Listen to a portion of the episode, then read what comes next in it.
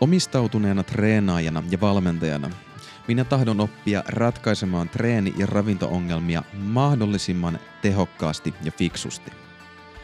Tämä halu on johdattanut minut Michael Commonsin kehittämän hierarkisen kompleksisuuden mallin äärelle. Sen avulla voi nopeasti zoomata juuri sille tasolle omassa treeni- ja ravintoongelman ratkaisussaan, missä parhaat vastaukset löytyvät. Tervetuloa siis näkemään treeniongelmat uudessa valossa.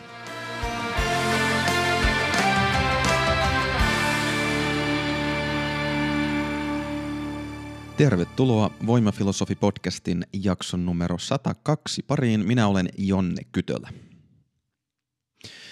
Jos pohtii treeniprosessia, kaikkea sitä, mitä omassa liikuntaharrastuksessa voi tapahtua, niin siihen voi alkaa kiinnittää huomiota aika monella eri tasolla.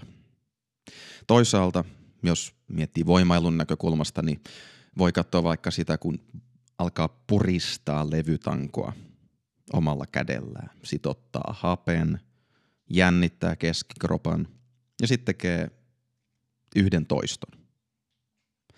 Ja aika usein esimerkiksi sitä valmentajana tämä on se mittakaava, jossa mä paneudun asiakkaiden kanssa siihen treenaamisen prosessiin. Mitä sen toiston aikana tapahtuu, mihin yksityiskohtiin tulisi kiinnittää huomiota, mitkä ehkä ei ole niin tärkeitä ja niin päin pois. Mutta sitten siitä voidaan alkaa nostaa mittakaavaa ylöspäin. Voidaan katsoa sarjaa, eli sitä kun tulee tehtyä monta toistoa peräkkäin. Sitten voi katsoa sarjojen kokonaisuutta, sitä, että miten vaikka työsarjat sujuu, ja yhdistää tähän työsarjojen perspektiiviin myös lämmittelysarjat. Ja sitten voidaan katsoa, että no miten tämän päivän kyykkytreeni sujuu. Katsoa sitä kokonaisuutta. Sitten voidaan katsoa koko treeni, mitä kaikki liikkeitä tuli tehtyä, mitä kaikki sarjoja niissä tuli tehtyä. Sitten edetä treeniviikkoon, treenikuukauteen, treeniohjelmaan, jopa treeniohjelmien sarjaan ja lopulta vaikkapa kysymyksiä siitä, että no miten tämä mun treenaaminen, miten tämä mun liikunta on osa mun elämäntapaa. Ja niin kuin viime kerralla mä vähän uhkailin, niin nyt lähtee varsinaisesti liikenteeseen useamman jakson sarja, jossa aletaan paneutua kunnolla siihen, että miten oikeastaan tätä kysymystä siitä, että no hei, mihis, milles tasolle ikään kuin mun pitäisi kiinnittää huomioni, niin lähdetään tutkimaan sitä kysymystä ja haetaan apua sellaisesta suhteellisen tuoreesta filosofisesta ajatusmallista nimeltään hierarkkisen kompleksisuuden malli, joka, jos noita äskeisiä treeniesimerkkejä käyttää apunaan, niin yksinkertaisesti kuvaa sitä, että no hei, meillä on noin erilaiset kompleksisuuden, erilaiset monimutkaisuuden tasot. Ja riippuen tilanteesta voisi olla aika hyödyllistä ennakolta ja osata vähän aavistaa, että hei, missä tasolla mun nyt pitäisi operoida. Jos mä esimerkiksi valmentajana nillitän koko ajan toistoista ja sarjoista, mutta mun valmennettavalla elämäntapa on aika hukassa, siellä on vaikka kaaosta meneillään, niin vaikka mä kuinka hinkkaan sitä, että no nyt pitäisi jännittää keskikroppa tietyllä tavalla ja saada yläselkään sopiva pito ja niin päin pois, niin ei sillä oikeastaan mitään väliä. Mä ammun täysin huti siitä maalista ja mä en edes välttämättä tajua sitä, koska mä oon niin supistanut fokukseni siihen, että no miten tämä yksitoista nyt menee. Ja toisaalta, jos mä aina pyörin siellä korkealla ylätasolla, leijailen yläpilvissä, mietin, no miten nyt tämä elämäntapa tässä menee ja minkälainen ohjelmien sarja me voidaan tästä saada, minkälaisten 12, viikkojen, 12 viikkoisten syklien sarja me voidaan tehdä, että se on mahdollisimman fiksu ja optimoitu. Niin jälleen, jos sitten taas kyseessä on henkilö, jolla ne toistotkaan nyt ei oikein suju, niin sieltä olisi aika helppo napata sitä toistojen suoritusta paremmaksi, kehittää sitä sen sijaan, että alkaa nyt liikaa murehtimaan sitä, että onko tämä ohjelma optimaalinen. Ja tämä hierarkkisen kompleksisuuden malli on siitä tosi mielenkiintoinen, että jos sen hahmottaa, niin sen avulla voi todellakin saada tosi hyvän ennakkokäsityksen ja luoda ikään kuin omaan mieleensä semmoisen no ajattelumallin. Se on vähän niin kuin, että tietynlainen mikroskooppi tai kaukoputki asioihin. Ja sitä kautta pystyy sitten tarkentamaan, että hei katos, me ollaan nyt painittu tollaisten ja tollaisten ongelmien kanssa, homma ei toimi, kappas, meidän ehkä pitääkin mennä tolle tasolle nyt. Puhutaan siitä, otetaan se haltuun. Tämän hierarkisen kompleksisuuden mallin on kehittänyt Michael Commons-niminen tyyppi, ja sitä on aika monet muut sit jatkokehitelleet, ja nykyään se on alkanut levitä aika lailla erilaisiin, esimerkiksi tieteellisiin tutkimuskohteisiin. Mä tiedän, että sitä on käytetty esimerkiksi arkeologiassa, antropologiassa, sitä käytetään psykologiassa, siinä on tosi vahvassa roolissa, niin kuin myöhemmin tullaan oppimaan, niin siinä on tosi vahvassa roolissa ihan meidän ihmisten psykologinen kypsyminen ja kehittyminen, koska me ollaan tosi poikkeuksellisia otuksia. Me osataan ajatella tosi abstrakteja asioita, me voidaan kielellisesti ilmaista tosi monimutkaisia juttuja ja se on hyvin vahvasti yhteydessä siihen, mitä tämä hierarkisen kompleksisuuden malli sisältää, mutta samalla se on konkreettisesti treenin, ravinnon ja palautumisen näkökulmasta hyvin yhteydessä siihen, että no hei, me tosiaankin joudutaan, jos me halutaan elää terveinä tai saada hyviä suorituksia meidän rakkaissa lajeissa, niin sielläkin meidän pitää pystyä siirtymään tasolta toiselle tehokkaasti. Tai ainakin pyytää apua sitten sellaisilta ihmisiltä, jotka osaa toimia eri tasoilla. Treenaaja toimii eri tasolla kuin valmentaja ja niin päin pois. Ja tämä hierarkisen kompleksisuuden malli on siitä kiinnostava, että siinä pystytään laittamaan samalle asteikolle ihan kaikki elävät oliot. Voidaan lähteä liikenteeseen ihan pienen pienistä DNA-rihman kiertämistä ja ameeboista. Ja voidaan edetä vaikkapa Arnoldiin ja Einsteiniin. Kaikki menee siihen samaan asteikkoon. Ja sitten kun sen ymmärtää, niin voi alkaa myös ymmärtää sitä, että hei, me ihmiset ollaan myös aika erilaisia ja me osataan ratkaista eritasoisia ongelmia. Myöhemmin, kun päästään pidemmälle tämmöisen niin kuin aikuisen ihmisen kehitykseen, tulee aika paljon kielellisiä ö, esimerkkejä. Ja siinä on paljon myös kyse siitä, kun ollaan siellä korkeammalla tasolla, niin voidaan puhua matemaattisesta ajattelusta, logiikasta, mutta ihan yhtä lailla siitä, että kuinka pystyy vaikka monimutkaiseen fyysiseen toimintaan, siihen mitä me tehdään kehoilla, kuinka monimutkaisia liikesarjoja me voidaan tehdä ja kuinka suunnitelmallisia ne voi olla, alkaen siitä, että no, Ehkä joku pystyy tarttumaan mukiin ja juomaan, joku muu pystyy vaikkapa suunnittelemaan fyysiset liikesarjansa sillä tavalla, että hän käy päivätöissä. Ajan mittaan saa palkan tililleen ja sitten käy ostamassa juotavaa kaupasta ja sitten saa juotavaa. Niin on vähän, vähän eri tasot kyseessä.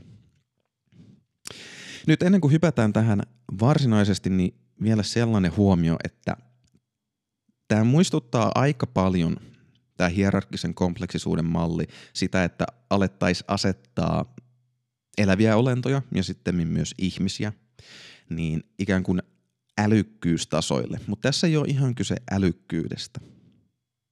Älykkyysosamäärä, sitä voi ajatella ennemmin silleen, että se on vähän niin kuin meillä on tietty niin kuin tietokoneen nopeus meidän päässä. Kuinka nopeasti ja tehokkaasti me voidaan prosessoida sitä kaikkea, mitä me meidän ympäristöstä vastaanotetaan, sitä informaatiota, aistihavaintoja ja muiden kommentteja ja tieteellistä tietoa ja niin päin pois. Mutta tämä hierarkkisen kompleksisuuden malli on siitä kiinnostavaa, että se ottaa myös esiin sen, että vaikka sä olisit kuin älykäs, niin jos sä et ole kehittynyt tietylle tälle kompleksisuuden tasolle, niin sä et välttämättä niin kuin yksinkertaisesti osaa tai pysty näkemään maailmaa sillä tavalla, miten sillä ylemmällä tasolla oleva tyyppi maailman näkee. Esimerkiksi me ihmiset keskimäärin me nähdään maailmaa aika eri tavalla kuin vaikkapa rotta tai se alkulimassa lilluva ameeba. Sitten kun tullaan pääsemään vauhtiin, päästään vähän sinne ylemmille tasoille, missä oikeasti puhutaan meidän aikuisten ihmisten, tai vaikkapa ihan aikuisten, mutta kuitenkin jossain määrin kognitiivisesti, älyllisesti kehittyneiden ihmisten toiminnasta, niin sitten me päästään oikeasti hyviin ja herkullisiin treenimaailman esimerkkeihin. Eritoten mä tykkään ottaa sit avuksi tässä treeniohjelmoinnin ja valmentamisen, koska niissä on voimakkaasti elementteinä just nimenomaan se, että no missä määrin me ymmärretään esimerkiksi aikajaksoja, osataanko me toimia pitkäjänteisesti, ymmärretäänkö me sitä, että meidän toiminnalla on kauaskantoisia seurauksia.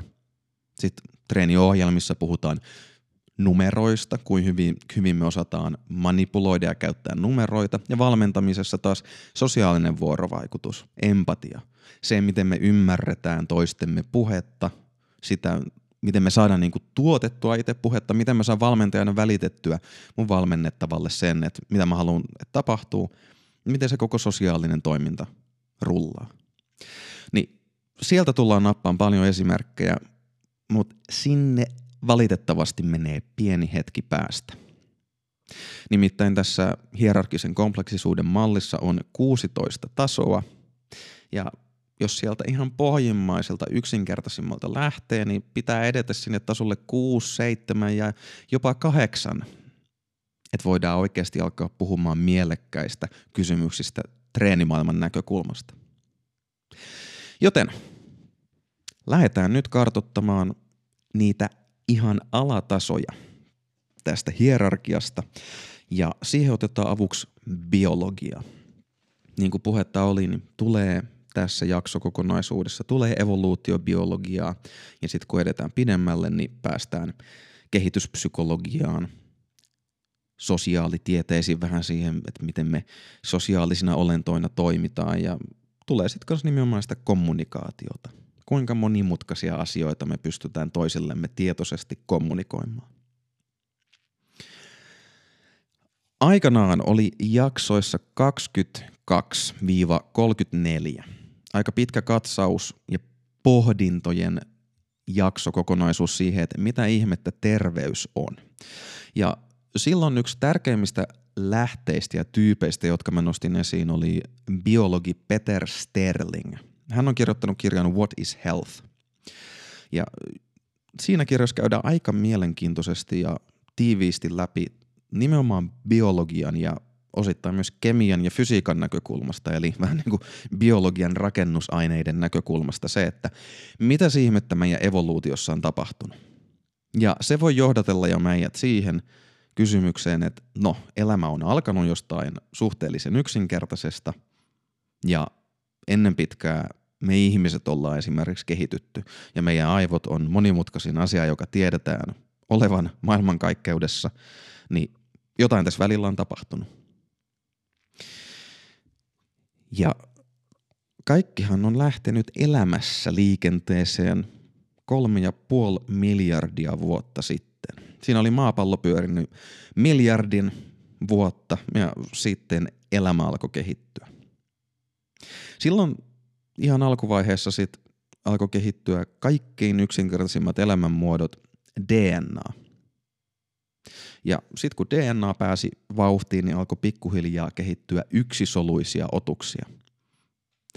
Ja siitä on siis kolme ja puoli miljardia vuotta, kun elämä ylipäänsä alkoi kehittyä.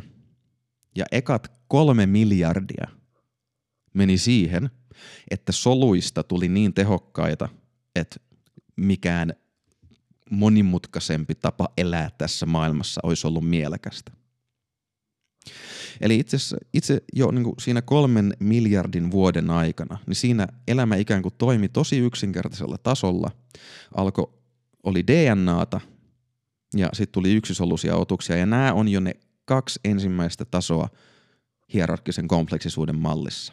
Nimittäin DNA on toimii sillä tavalla, että se yksinkertaisesti, se on vähän niin kuin joko on tilassa tai se on off-tilassa. Se ei pysty mihinkään monimutkaisempaan juttuun. Sitten kun tulee tietyt ulkoiset ärsykkeet, jotain tapahtuu ympäristössä, niin DNA voi joko alkaa tehdä sitä, mitä se osaa tehdä, ja nyt meikäläisen biologia tässä vähän menee jo hatarammalle pohjalle, mutta käsittääkseni se on, että DNA alkaa koodata tietynlaisia proteiineja ja sitten tapahtuu kaikenlaisia juttuja. Mutta se joko koodaa sitä proteiinia tai se ei tee sitä. Ja sitten kun tämä prosessi eteni, tarpeeksi pitkälle, niin tuli ne yksisoluiset otukset. Ja ne pysty jo pikkasen koordinoimaan sitä toimintaa.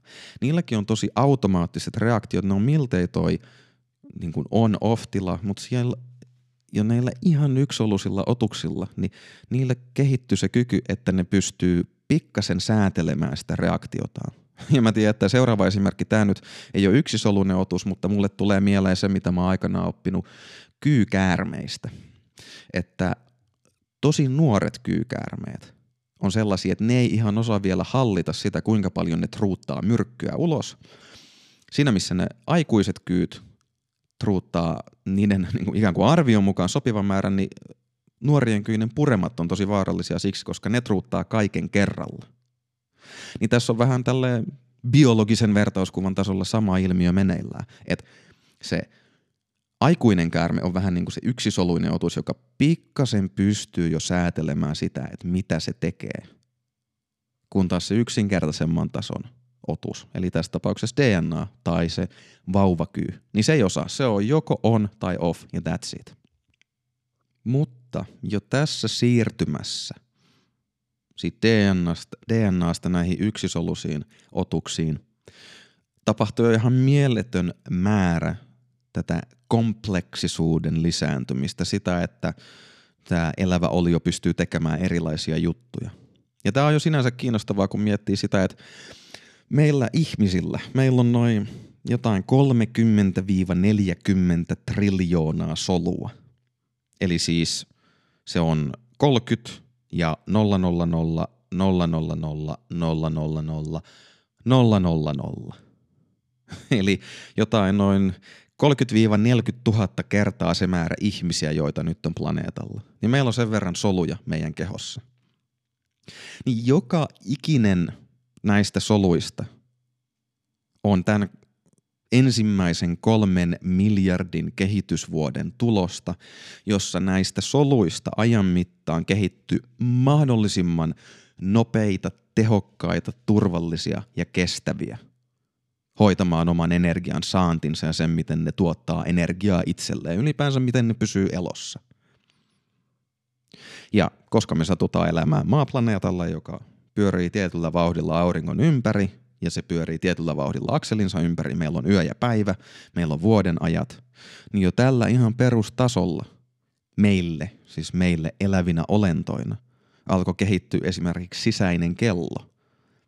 Se, että meillä on siinä meidän yksisoluisessa rakenteessamme jo valon tunnistavia proteiineja, jotka pystyy alkaa ennakoimaan meidän toimintaa. Ja jos muistat sieltä jaksosta 34 eritoten, niin ennakointi on meidän terveyden ja toiminnan A ja O. Me ei olla sellaisia otuksia, että me vaan reagoidaan siihen, mitä tapahtuu nyt, vaan jo ihan tuolta solutasolta lähtee liikenteeseen se, että me itse asiassa yritetään, yritetään ennakoida meidän ympäristöä, koska olisi aivan mahdotonta yrittää hetkessä reagoida kaikkeen. Siinä vaiheessa, kun meinaa tipahtaa tulivuoreen, niin siinä kohtaa, tai kun tippuu, niin siinä on liian myöhäistä.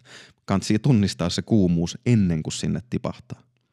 Ja ainakin itse kun miettii palautumista ja sitä, että miten vaikka yötyöstä puhutaan, että se on todella kuluttavaa, niin tässä on yksi aivan perimmäisen tason syy, että jo kolme miljardia vuotta meidän solut on tottuneet elämään sillä tavalla, että silloin kun on valoa, silloin kun on päivä, niin silloin varaudutaan siihen, että taivaalta tulee UV-säteilyä ja ollaan vähän niin kuin suojataan itsemme. Ja sitten kun on yötä, ei ole vaarallista UV-säteilyä, niin silloin voi alkaa uudistaa, monistaa sitä DNA-rakennetta, jonka varassa se koko solu pyörii.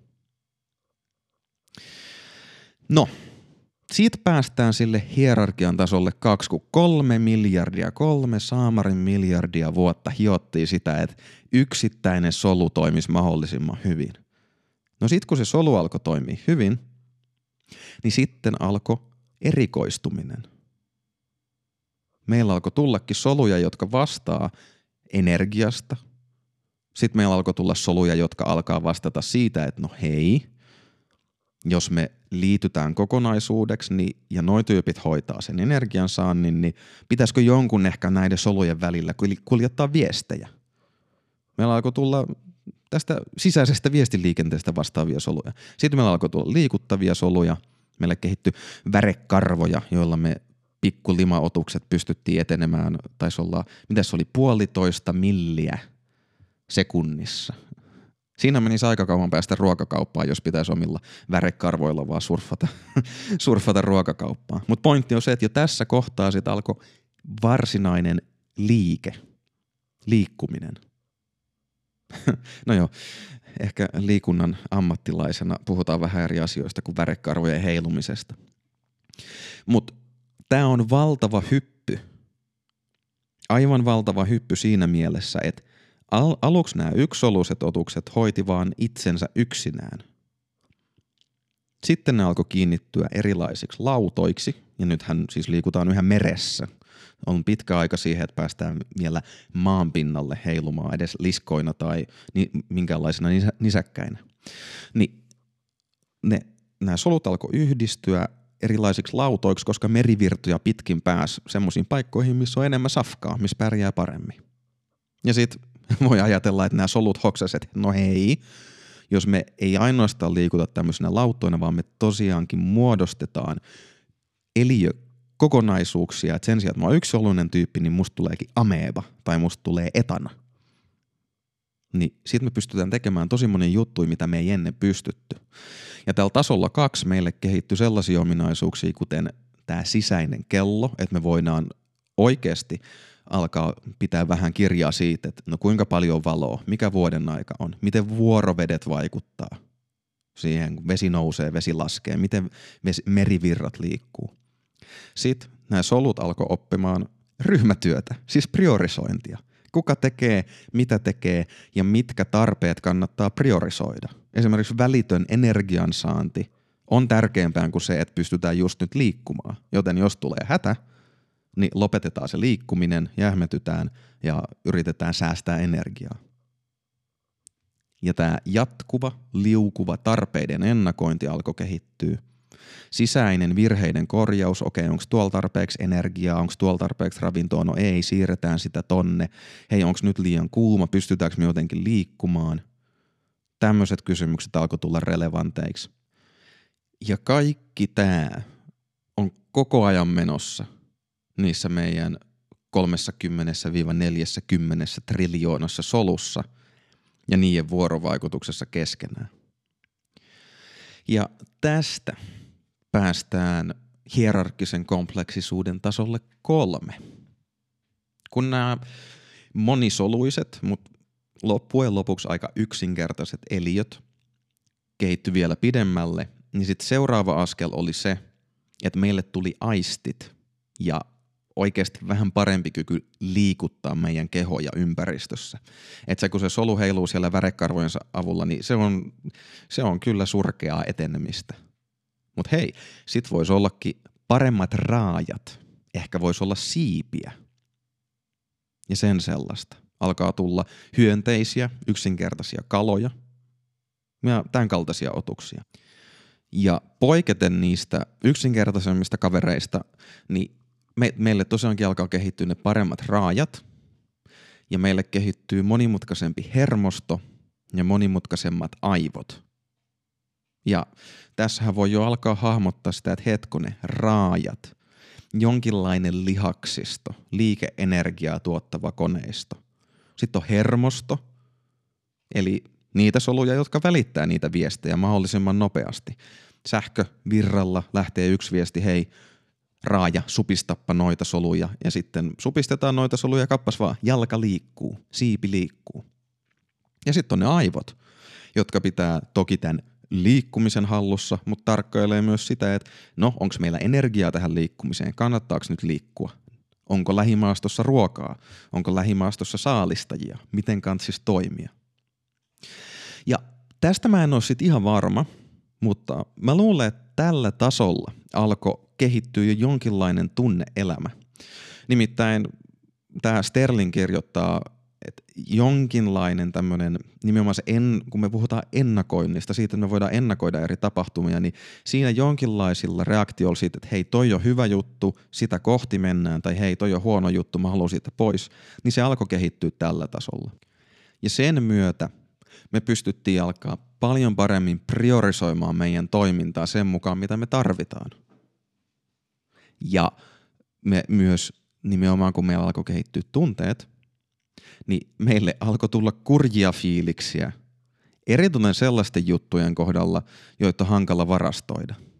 Ja voit tässä vaikka kokeilla sitä esimerkiksi omien happivarastojesi kanssa. Että jos alat pidättää hengitystä, niin ihan kauhean kauaa sun ei sitä tarvii pidättää ennen kuin alkaa tulla tukala, epämiellyttävä olo. Ja jos siihen lisätään vielä joku semmoinen tilanne, että sä et ihan hallitse sitä, koska sä saat ottaa seuraavan hengenvedon, niin siinä, siinä jos missä saa aika mielenkiintoisen tunteiden vuoristoradan aikaiseksi, kun saa sit tota, joutuu pidättämään tuskallisesti hengitystä eikä tiedä, koska saa seuraavan kerran happea, jota me ei tosiaankaan pystytä varastoimaan niin kuin minuuttia kauemmin. Ja mitä sitten tapahtuu, kun sitä saa? Aikamoinen helpotuksen ja huojennuksen tila. Ja samalla tavalla meillä kehittyy kurjia ja hyviä fiiliksiä helposti varastoitavien resurssien hankkimiseksi, esimerkiksi ruoka. Mietipä sitä, kun tulee nälkä.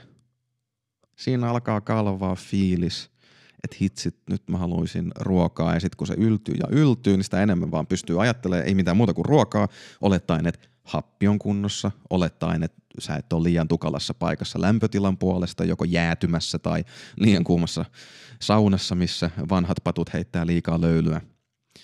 Niin sitten tämä ruoka on semmoinen, että hitsit, sitä haluaa ja sitten kun sitä saa, niin fiilis on mitä mainioin. Ja tämä hyväksikäyttää meidän tunnemuistia, joka kehittyi jo tällöin kolme miljardia vuotta, kun oli sitä solua optimoitu, niin siitä eteenpäin alkoi tunteet kehittyy. Ja meidän tunnemuisti, jossa jos me koetaan joku tosi iso tunnelataus, oli se sitten negatiivinen tai positiivinen, niin me muistetaan se. Ja merkittävä osa meidän oppimisesta nimenomaan rakentuu tälle. En tiedä, mä ainakin muistan, että ihan lukiossakin meille tota, niin kuin aina silloin tällöin mainittiin sitä ja puhuttiin siitä, että no kun ne, ne asiat, sä opit oikeasti vaan ne asiat, joihin sulla on joku tunneside. Niin tässä siitä on kyse. Meidän muisti ei pelitä kunnolla ja vahvasti, jos puhutaan oikeasti syvästä oppimisesta, ellei siinä ole mukana joku tunnelataus. Ja sitäkin on meihin iskostettu 500 miljoonaa, 600 miljoonaa vuotta. Se on aika HC. Jos muuten tunteet kiinnostaa enemmän, niin kansi hypätä jaksoihin 52-60. Siellä puhutaan nimenomaan aivojen kehittymisen ja tälleen isäkkäille yhteisten tunteiden näkökulmasta siitä, että minkälaista meidän tunneelämä on ja miten meidän eri tunteet toimii. Raivosta pelkoon ja innostukseen ja vaikkapa hoivan tunteeseen. No, nyt ollaan päästy tuolle tasolle kolme, ja mehän lähdettiin liikkeen, liikkeeseen, en muista sanoinko, tasolta nolla. Jostain syystä se on nimetty tasoksi nolla. Nolla DNA, yksi, yksisoluiset otukset, tasolla kaksi, amebat ja muut vähän monimutkaisemmat otukset. Ja tasolla kolme, esimerkiksi nämä kalat ja hyönteiset, mutta myös vastasyntynyt ihminen, nyt päästään jo meihin ihmisiin, niin vastasyntynyt ihminen toimii tällä tasolla. Että aistit toimii jonkin verran, jotain liikettä tapahtuu ja vauvan sisäinen koneisto, sen aivot, hermosto ja raajat, sen äänteleminen, jo jossain määrin nimenomaan priorisoi sen vauvan tarpeita, että mitä tarvitaan, milloin tarvitaan. Ja tunneelämäkin pelittää jo aika hyvällä tasolla. Et sit jos miettii jotain alkiota, vasta siitettyä ihmisotusta, niin se on yksinkertaisempi otus. Se on vähän niin kuin joku ameba tai joku muu. Se ei ihan kauhean monen juttuihin pysty. Ainakaan sitä ei voi vielä valmentaa. eikä, kyllä voi, eikä voi kyllä vasta syntynyttäkään vielä valmentaa, eikä se osaa omaa treeniä järjestää. No, mitä sitten? Käydään vielä kaksi tasoa tässä jaksossa läpi. Ja ensi kerralla päästään sit paremmin kiinni siihen, että mitä tämä kaikki voi merkitä treenin näkökulmasta ja terveyden näkökulmasta. Jos katsotaan nimenomaan kehittyvän ihmisen näkökulmasta, niin tuossa tasolla kolme pystyy tekemään jo semmoisia asioita kuin vaikka kurottamaan tai koskettamaan, tarttumaan, ravistamaan ja no meillä ihmisillä on erinomaiset ominaisuudet käyttää meidän ääntä, niin vauvat alkaa jo vähän jokellella, vähän äänellä. Mutta se ei ole vielä kovinkaan johdonmukaista ja tavoitteellista toimintaa. Vastan sitten seuraavalla tasolla, hierarkisen kompleksisuuden tasolla neljä, nämä eri ominaisuudet alkaa kehittyä sillä tavalla, että ne alkaa pelata yhteen. Meidän aistit ja meidän liike, ne alkaa todenteolla yhdistyä. Me esimerkiksi pystytään tavoitteellisiin liikesarjoihin.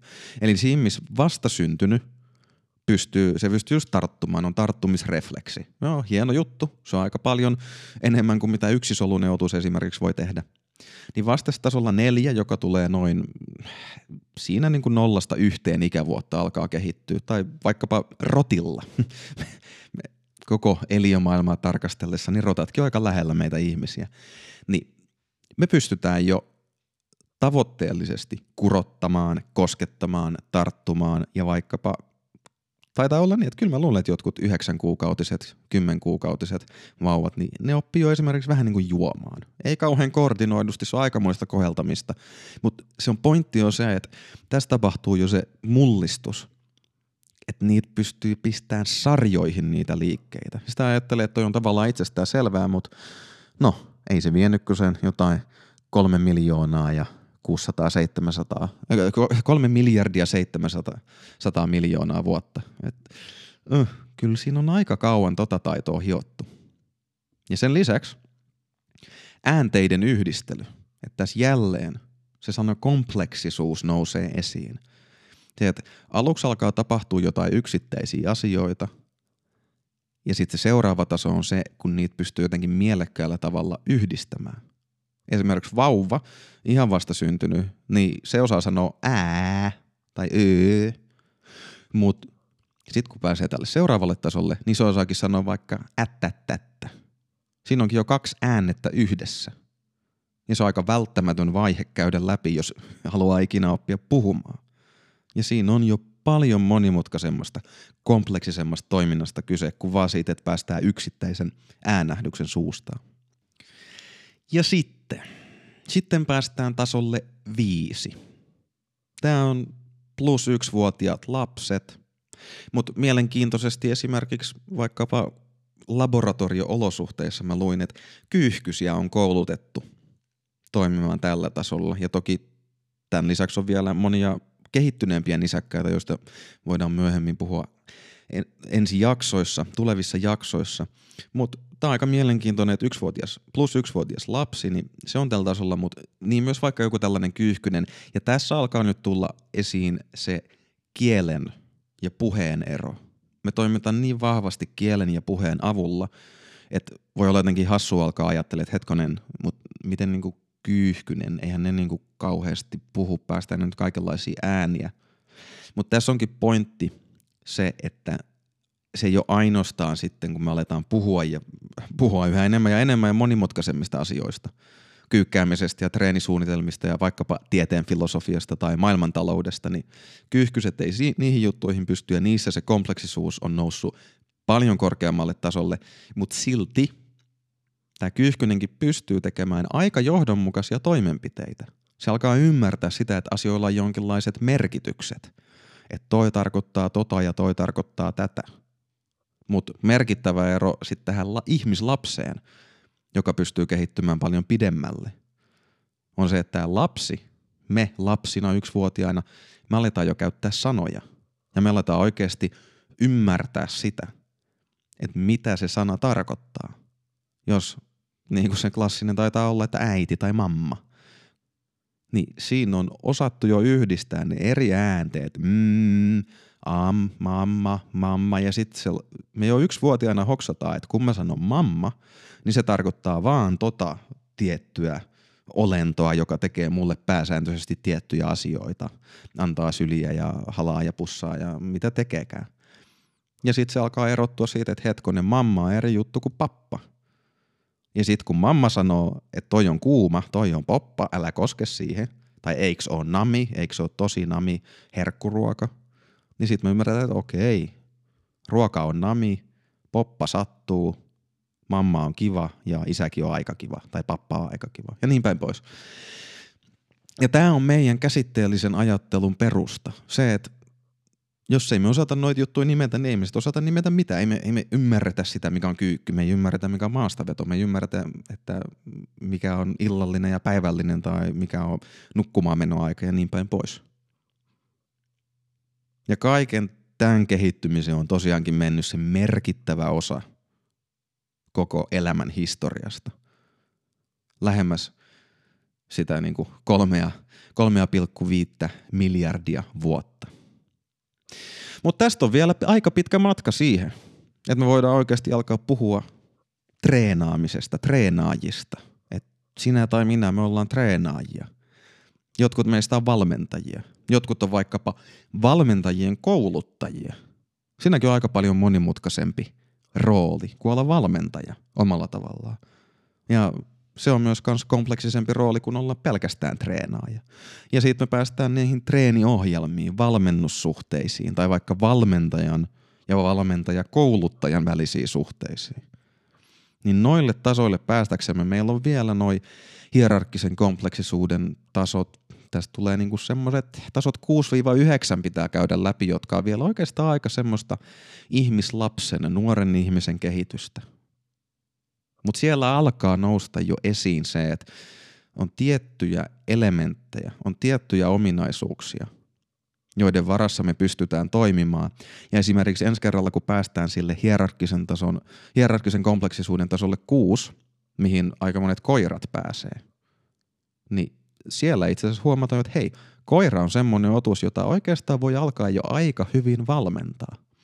Mulla esimerkiksi on ystävä, joka on kirjaimellisesti vähän voimavalmentanut, toki leikin ja tämmöisen ystävällisen toiminnan hengessä niin omaa koiraansa, laittanut sitä vähän herkkupalkinnoilla vetämään jotain painokelkkaa ja muuta. Ja se kertoo siitä, että no okei, koira on jo semmoinen otus, jota voi treenata. Sitä voi valmentaa. Mutta sekin on aika erilainen valmennusprosessi kuin vaikkapa kiireisen yksinhuoltajaäidin tai toimitusjohtajan valmentaminen. Niin hypätään ensi kerralla sinne. Katsotaan, että me ihmiset, mitä oikein, miten me ollaan kehitytty. Meitä on ollut olemassa, mitäs meitä kädellisiä otuksia, hominideja vai miksi meitä kutsutaan, niin meitä on ollut 6 miljoonaa vuotta. Ja sitten varsinaisesti homo sapiens, niin oliko meitä ollut 150 000, parisataa tuhatta vuotta ja siinä välissä me pyyhkästiin vielä Neandertalin ihmiset maailmankartalta pois, niin katsotaan ensi kerralla, mitä siellä on luvassa. Ja sit päästään niihin mielenkiintoisiin kysymyksiin siitä, että miten niitä treeniongelmia, ravintoongelmia, miten niitä voi hahmottaa ja miten tämä hierarkkisen kompleksisuuden malli voi antaa todella vahvan tuen sille, että tunnistaa, että millä tasolla niitä ongelmia nyt oikeasti kannattaisi lähteä ratkaisemaan. Kiitos kuuntelusta. Jos jakso sai ajatukset liikkeelle tai opit jotain uutta, niin rohkaisen jakamaan jakson somessa tai vinkkaamaan sen ystävälle, hyvän saan tutulle tai vaikka sitten vihamiehelle. Lisäksi olisi mainiota, jos hyppäisit mukaan seuraamaan meikäläistä Instagramissa at jonne-voimafilosofi, sillä mä olisin kiinnostunut kuulemaan sun omin sanoin, että mitä ajatuksia tai kysymyksiä sulle jäi tästä jaksosta. Se tältä erää. Kuulemiin.